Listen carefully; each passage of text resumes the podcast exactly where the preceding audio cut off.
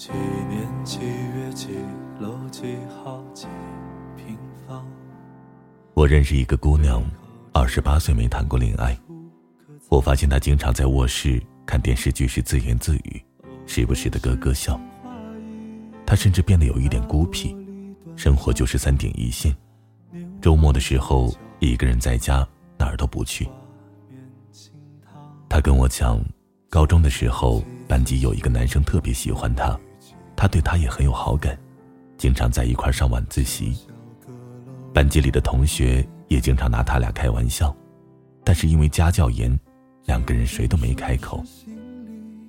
高考之后，两个人分别去了不同的城市，但是始终短信联系，男生也经常给她打电话。可这个时候，女孩的家里还是不允许她谈恋爱的，教育她说，大学就应该好好学习专业课，毕业了才能找到好工作。谈恋爱这件事情放在毕业后，谈情说爱的机会多着呢。事实上，难以预料的才是人生，那些本以为会发生的故事，根本只是假设。毕业后，他又来到了一个陌生的城市，进了银行上班，没有家人的照顾，人脉关系都需要重新建立。银行就跟文科班一样，男生太少。眼看奔三的年纪，家里愈发的着急了，催他赶紧找对象。不是他不想找，只是有心无力。自己找吧，接触男生的机会太少了，总不能勾搭客户吧？去相亲吧，连个介绍人都没有。于是就这么一直单着。他抱怨父母，当初要是不阻拦，也许他就跟那个男生在一起了，何必等到现在发愁？对未来绝望。他还有一个哥哥，大学的时候处了一个女朋友，他爸爸嫌姑娘的个子太矮，配不上自己的儿子，棒打鸳鸯，愣是给搅黄了。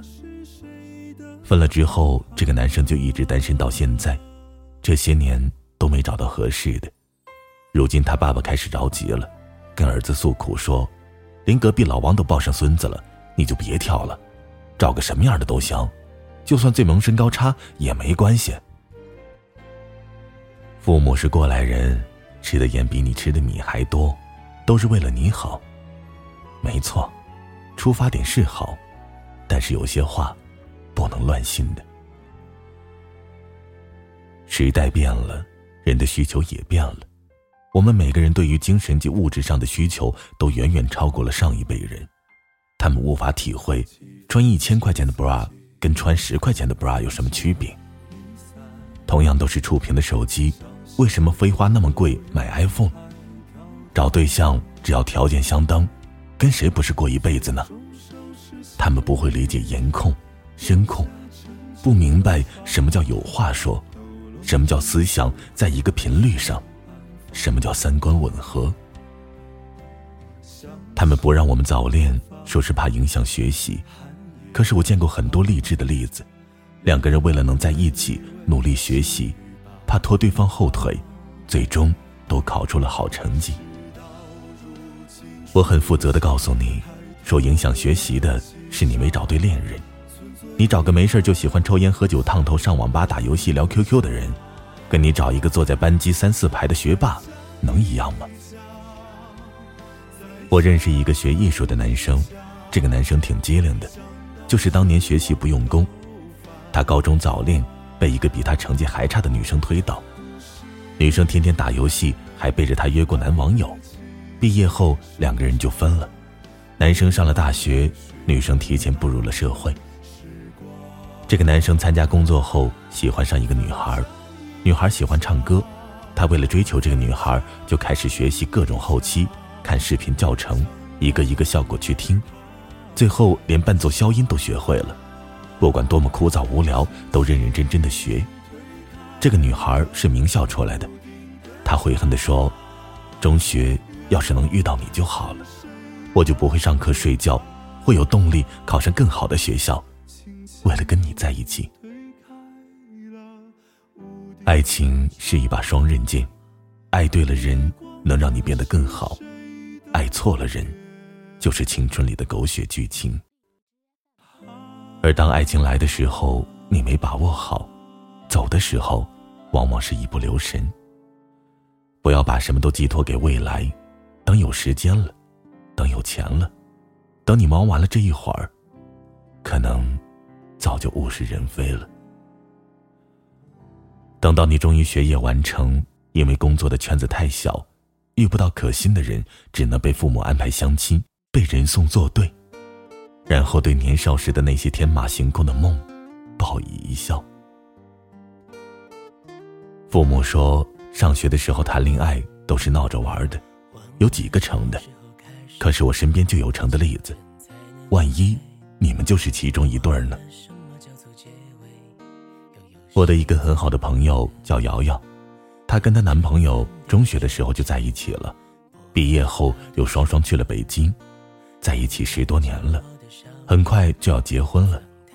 我们都很羡慕她，从一开始就选择对了人。不用绕那么多弯路去满世界寻找，分分合合，劳民伤财。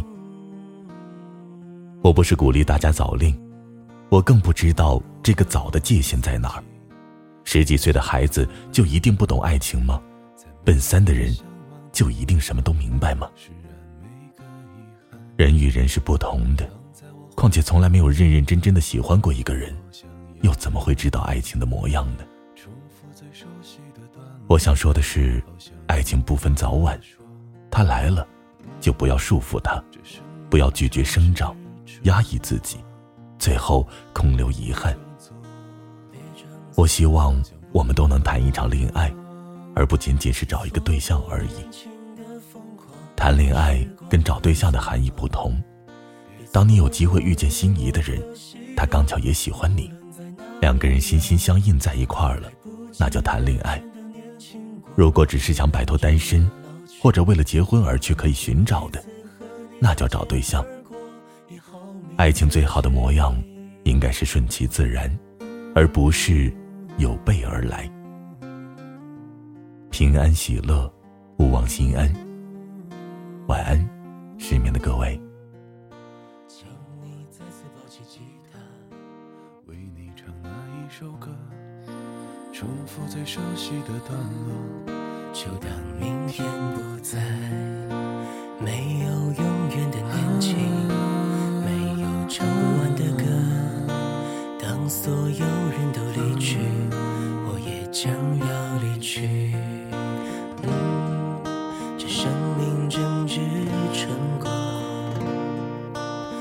装作，别装作刀枪不入的模样。别错过年轻的疯狂，时光很匆忙。